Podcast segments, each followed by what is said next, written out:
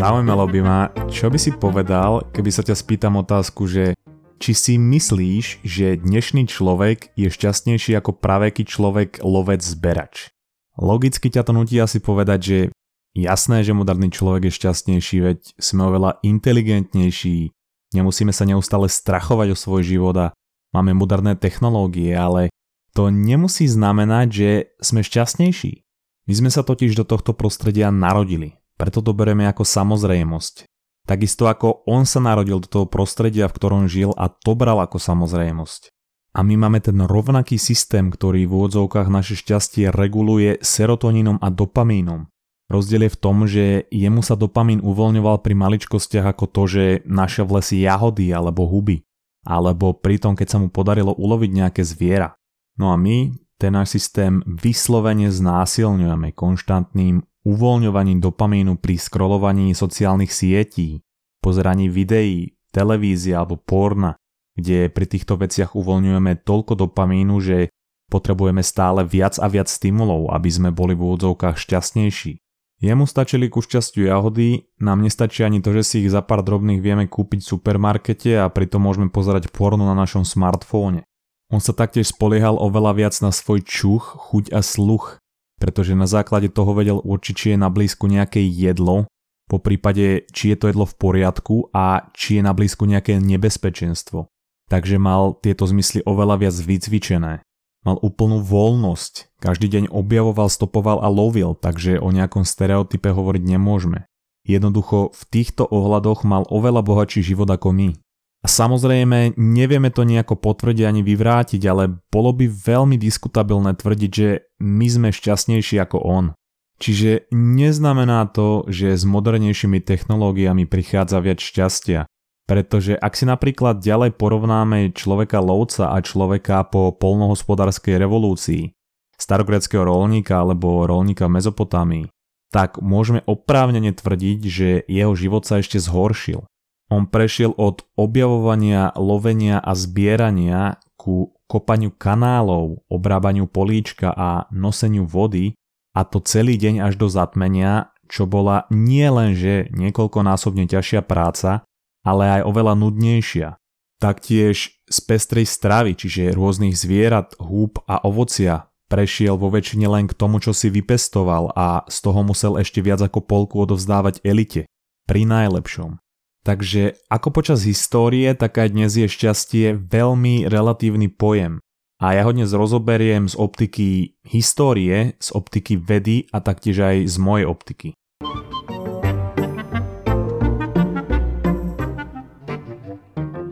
Začnime trochu takou vedeckou stránkou. Ono, treba si uvedomiť, čo sa deje, keď sme v strese.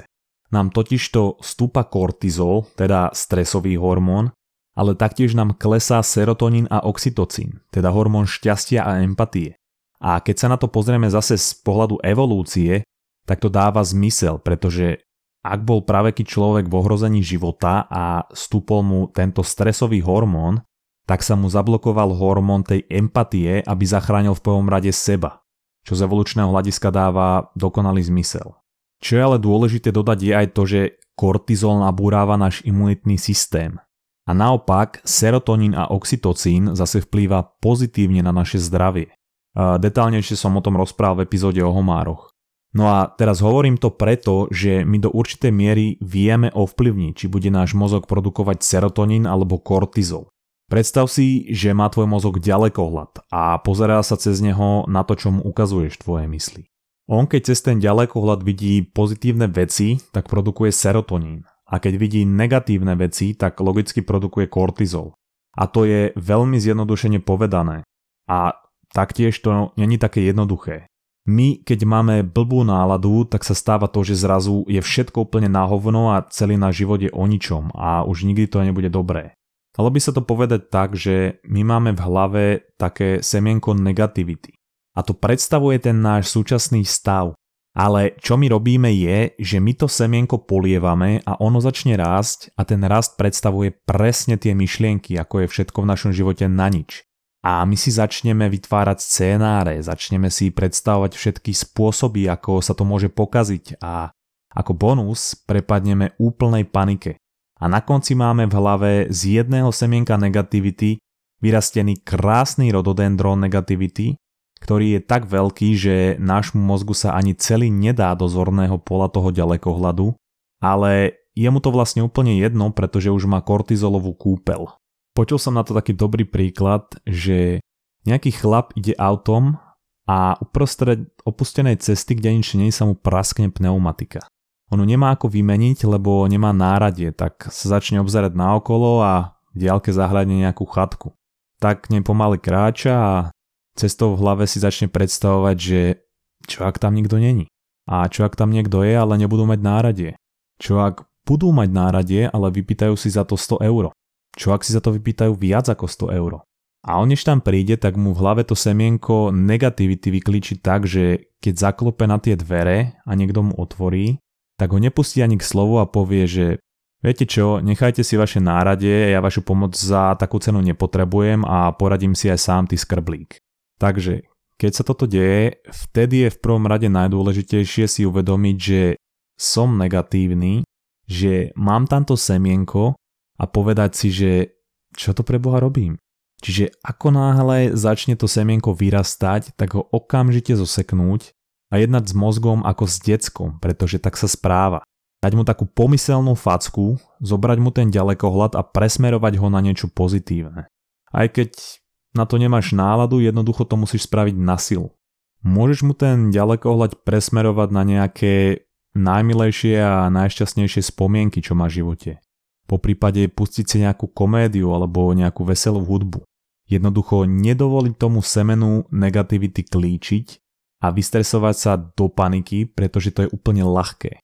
Napríklad ja keď mám blbú náladu, tak sa rád vraciam k spomienke, ako som prekvapil bratranca, rodinu a kamošov na jeho svadbe.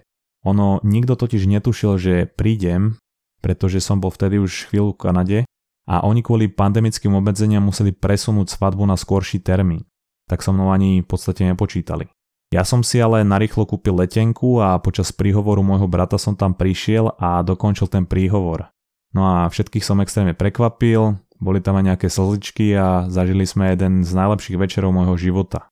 Mám totiž natočenú ich reakciu, keď ma tam uvideli a to je pre mňa taká pozitívna spomienka a veľmi mi pomáha, keď e, mám nejaké ťažké chvíle. Mám ešte jednu metódu, ktorá je síce trápna, ale funguje a môžu používať aj ty. Ja keď mám blbú náladu, alebo som mrzutý a nechce sa mi úplne ostávať v tom stave, tak si pustím melódiu z Bennyho Hilla, ktorá je strašne infantilná, ale možno práve preto, vždy keď si ju pustím, mi preruší ten tok negatívnych myšlienok a určite ju poznáš aj ty.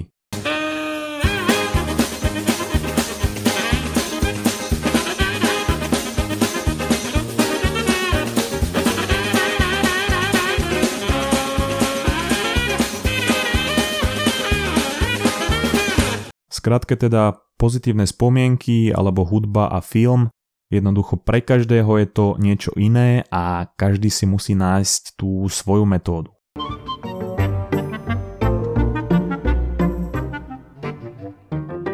Poďme ale k prípadu, keď e, ten ďalekohľad nevieš úplne presmerovať sám, pretože predsa len to vyžaduje trocha tréningu a nie vždy sa ti to podarí, preto je lepšie nechať to na niekoho, aby to spravil za teba. To znamená stretnúť sa s partiou kamošov alebo rodinou, ideálne s energetickými pozitívnymi ľuďmi.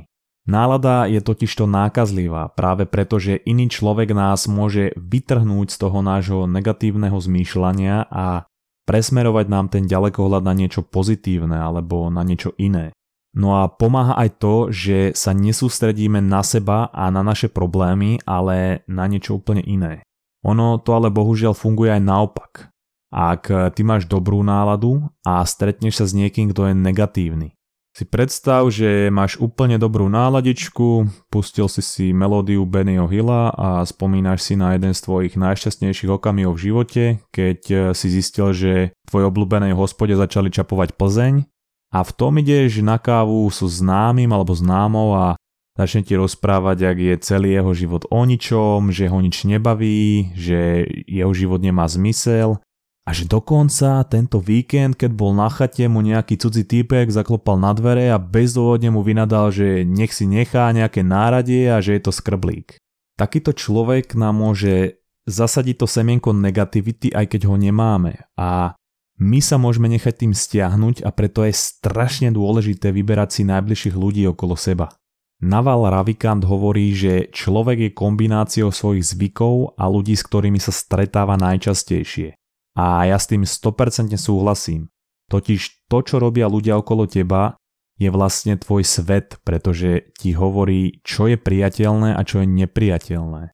Ty, ak máš v svojom okolí ľudí, ktorí fetujú, tak to v tebe vytvorí dojem, že hm, to není až také zle, veď to robí každý. A nebudeš sa pri robení drog následne cítiť až tak zle. Nebudeš mať pocit, že to je niečo zlé. Kam si dal rozum? Drogy sú boží! A keď máš v najbližšom okolí zase ľudí, ktorí podnikajú, tak tiež si budeš hovoriť, že fúha, však podnikajú všetci, mal by som podnikať aj ja, však to je úplne normálne. Alebo úplne extrémny prípad, máš okolo seba ľudí, ktorí nemajú radi čapovaný plzeň. A tu už by som asi povedal, že je na čase sa posunúť v tvojom živote a nájsť si úplne nových kamošov. Ja to teraz samozrejme strašne zjednodušujem, ale je strašne dôležité nevyberať si najbližších ľudí okolo seba podľa toho, že kto býva pri tebe najbližšie alebo s kým si chodil na základku. Ono to znie trošku sebecky, ale je to tak. Musíš sa pozrieť na to, čo od života chceš a podľa toho si vytvoriť okruh najbližších ľudí. Ale neznamená to, že ľudí, ktorí sú negatívni alebo chcú od života niečo iné, odstrihneš. Aj keď ste dlhodobí kamarádi alebo susedia ale jednoducho si ich až tak nepripustíš do svojho blízkeho okruhu. Pretože ty, ak budeš mať v blízkom okruhu negatívnych ľudí, budeš mať veľmi ťažký život. A ak tam budeš mať pozitívnych energetických ľudí, tak takým človekom budeš aj ty. No a pri tomto všetkom je strašne dôležité si uvedomiť, že človek nemôže byť stále spokojný a šťastný. Ak máš dlho nejaké obdobie šťastia a potom príde nejaká negatívna vec, tak sa to snaž prijať, pretože ak by si bol stále šťastný, tak by si nebol šťastný nikdy, lebo by si nevedel, čo to je byť nešťastný a tým pádom by bol pocit šťastia pre teba základ, bola by to pre teba neutrálna emócia. Čiže my, vďaka tomu, že máme občas takéto chvíľky nešťastia, vieme, čo to je byť šťastný a vieme to viacej oceniť. A ak by sme aj vďaka nejakej podpornej látke vedeli vydržať neustále šťastný, Nebolo by to úplne ideálne riešenie, pretože sa to často dáva do kontrastu s experimentom z 50. rokov na krysiach, ktorý vykonával James Olds a Peter Milner. Oni im dali do krabice špúšťač, ktorý im dával jedlo, vodu a iné potrebné veci a potom im tam dali spúšťač, ktorý bol napojený na elektródu v ich mozgu, ktorá im ho stimulovala a navodzovala im príjemný pocit. No a ono sa ukázalo, že ten spúšťač stláčali v priemere 7000 krát za hodinu a že ho uprednostňovali pred jedlom, vodou, aj keď boli hladní a taktiež pred samicami a dokonca samice preferovali spúšťač aj pred svojimi mláďatami. A to už musíš vedieť, že je niečo v neporiadku, keď tomu dali prednosť pred sexom. Vo výsledku ich museli nakoniec od toho prístroja odpojiť, pretože by zomreli od hladu. Takže netvrdím, že toto by bol síce prípad ľudí, ale my vieme veľmi ľahko podľahnúť závislostiam a takýto ľudský experiment by tiež nemusel mať úplne najlepšie následky.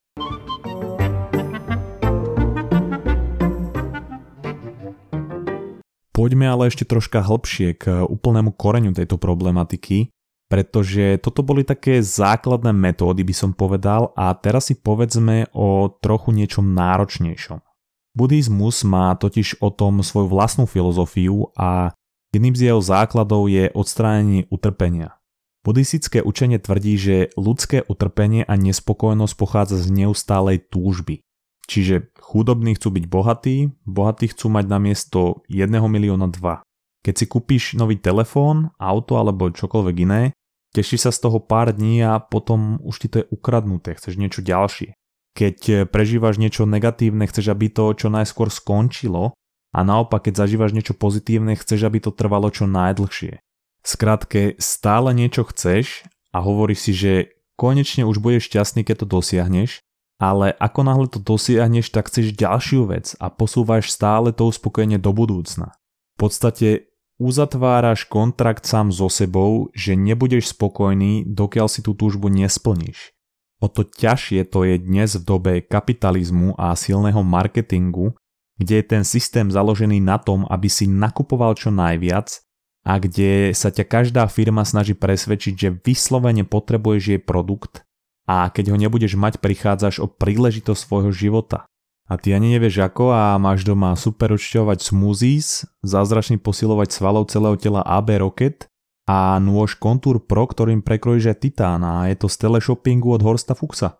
Dámy a pánové, krájím hřebíky, protože mám chuť a náladu. Řeknu vám, krájt hřebíky, to mě pokaždé baví. Objednejte si nyní veľký nůž s dvojitým ostřím... Ďalšia naša super schopnosť, ako si vytvoriť nespokojnosť, je neustále vracanie sa do minulosti alebo chodiť do budúcnosti.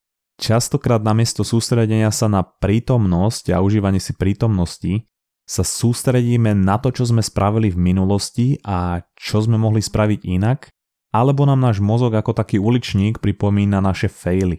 Taktiež často premýšľame nad budúcnosťou, nad potenciálnymi úspechmi a neúspechmi a ako ti buď spôsobia šťastie alebo smútok a Pritom sa okrádame o kľud a pokoj v prítomnosti.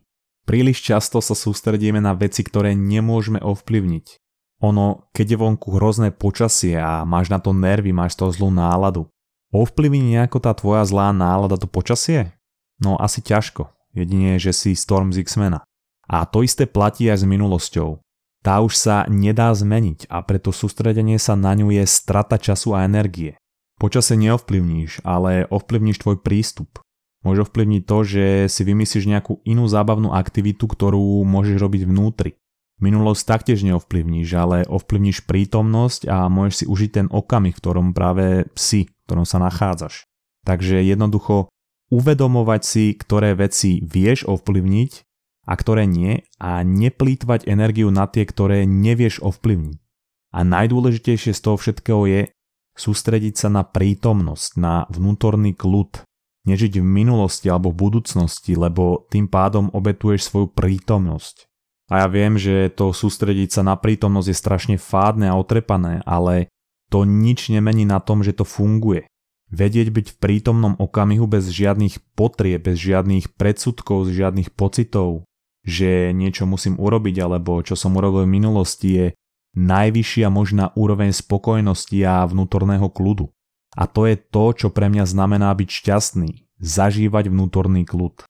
Ono je to strašne ťažké a náročné a preto to musíš trénovať a nacvičovať každý deň. Existujú na to rôzne meditačné techniky, dýchacie techniky a práca so svojimi myšlienkami. Jednoducho každému funguje niečo iné a preto musíš skúšať, čo vyhovuje tebe. Chcel by som ešte podotknúť, že ja netvrdím, že ja mám všetky tieto veci, o ktorých rozprávam zvládnuté. To vôbec nie. Takisto ako každý iný mám nálady a som občas mrzutý a snažím sa na týchto veciach pracovať a učiť sa ich. No a práve preto táto epizóda pre mňa v podstate slúži ako taká pripomienka. Lebo tiež som sa nedávno úplne nezmyselne vytočil nad tým, ako trápne Toronto Maple Leafs vypadli z playoff, alebo nad slovenskou politikou a Uvedomil som si, že mám pred sebou v tejto oblasti ešte strašne dlhú cestu.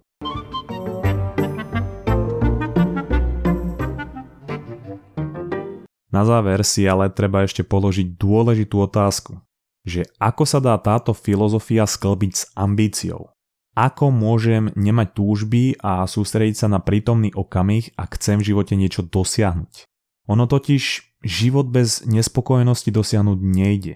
Metaforicky povedané, život je utrpenie, ale ide o to, čo bude zdrojom tvojho utrpenia. Ty si musíš vybrať svoje túžby a uvedomiť si, že celú dobu, dokiaľ to nedosiahneš, to bude zdrojom nejakého nekludu. A je už úplne na tebe, či budeš mať 50 plitkých túžieb ako nová kabelka Michael Kors alebo nové auto, nové Tamago, či to je jedno, alebo budeš mať jednu zmysluplnú ako vybudovať biznis alebo vybudovať rodinu alebo ísť na čapovaný Plzeň. No a ďalej pri plnení tej túžby, ktorú si si vybral, ako žiť v okamihu.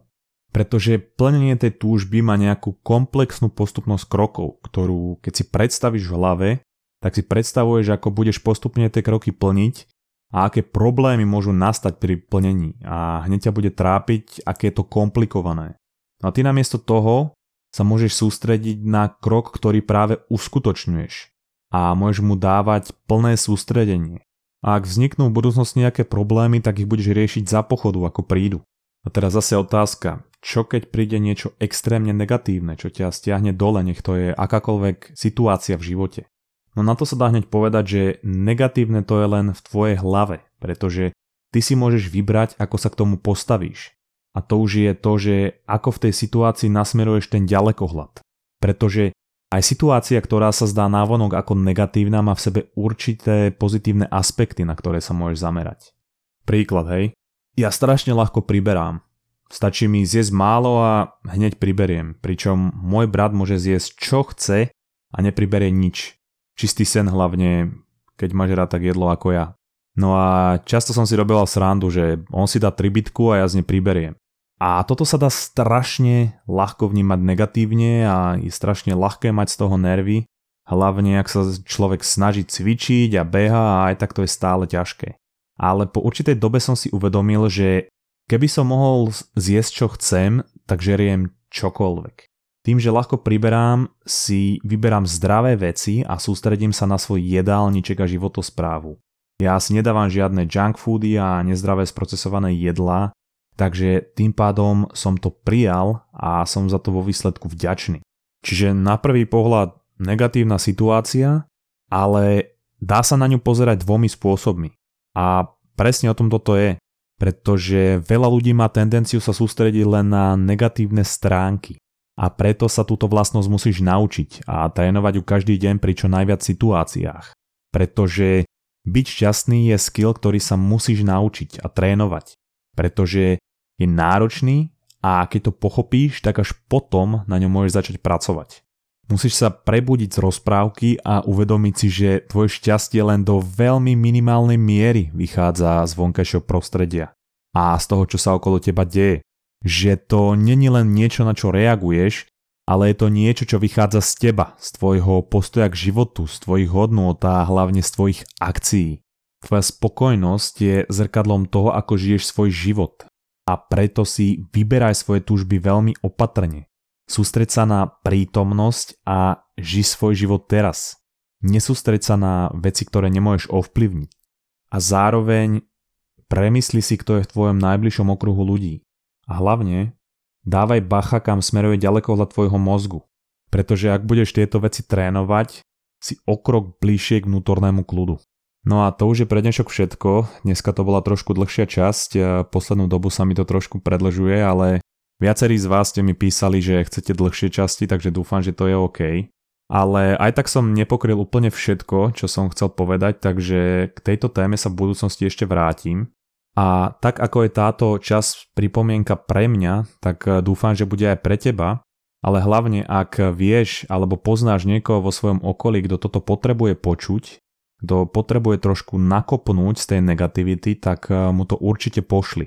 No a určite to zdieľa, jak sa ti to páči a daj nám odber či už na Spotify alebo Apple a Google Podcast a sleduj náš Instagram pre dodatočný obsah. Hlavne strašne sa chceme poďakovať eh, všetkým, kto nám píšete vaše pozitívne reakcie, zdieľate nás na storky a dávate nám eh, feedback, pretože nás to strašne teší, strašne nás to motivuje je vás každou epizódou viac a viac a to je niečo neskutočné. Takže ešte raz díky.